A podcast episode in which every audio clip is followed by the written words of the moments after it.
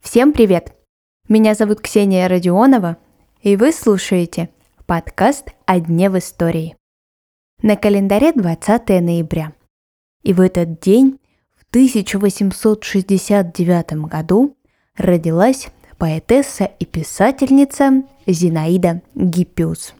Ярая противница большевизма, хозяйка литературного салона и супруга философа Дмитрия Мережковского. Сегодня расскажу о жизни этой интересной женщины и о том, как можно переночевать в ее квартире.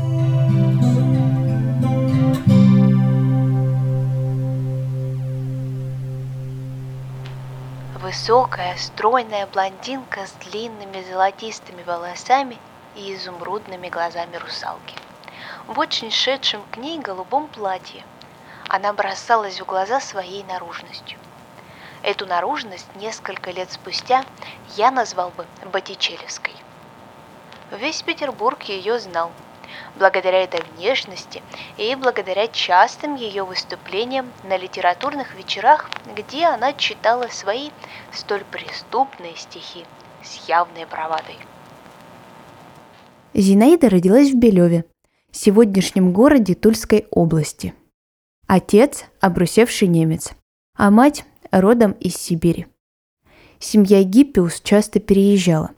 Сначала по работе отца, а после того, как его не стало, мать с четырьмя дочерьми искала свое место. Москва, Ялта, Тифлис. Из-за частых переездов Зинаида и ее сестры не получали систематического образования. Что касается творчества, то Зинаида писала с самого детства. Вспоминала, что шутливые стихи читала, а серьезные прятала или уничтожала.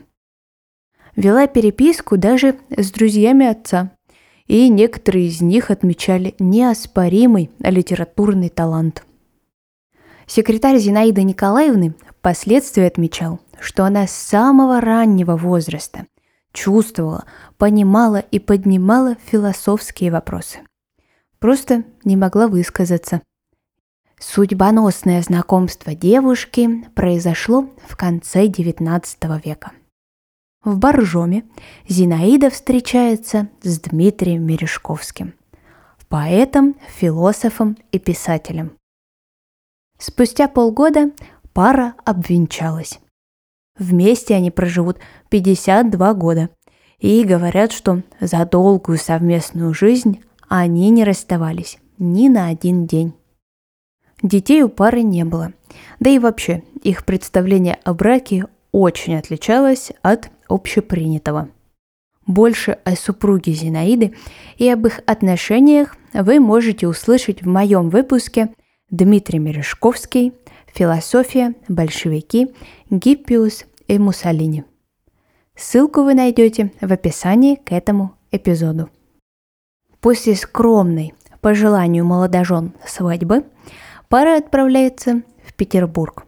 И этот город неразрывно будет связан с одной из самых ярких пар Серебряного века. Здесь они организовали свой салон для столичной интеллигенции.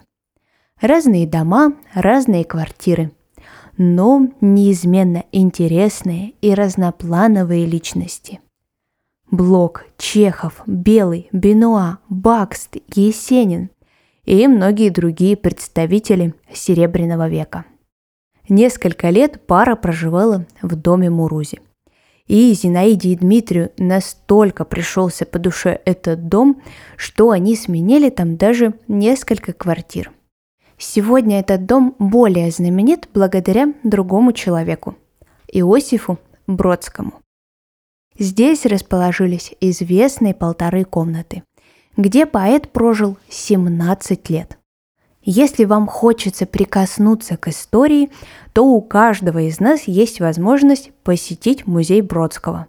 А что еще интереснее, можно переночевать в квартире, в которой с 1889 по 1892 год проживали Зинаида Гиппиус и Дмитрий Мережковский.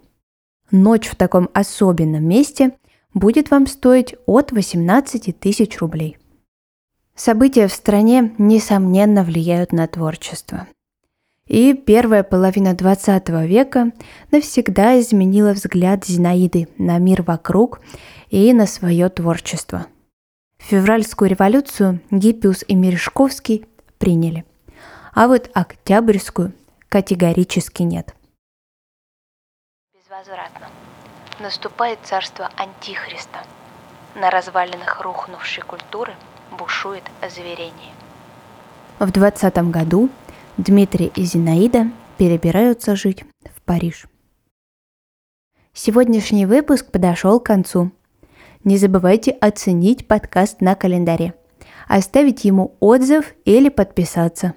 Так больше людей будут узнавать интересные факты каждый день. Мы услышимся с вами совсем скоро. Хорошего дня!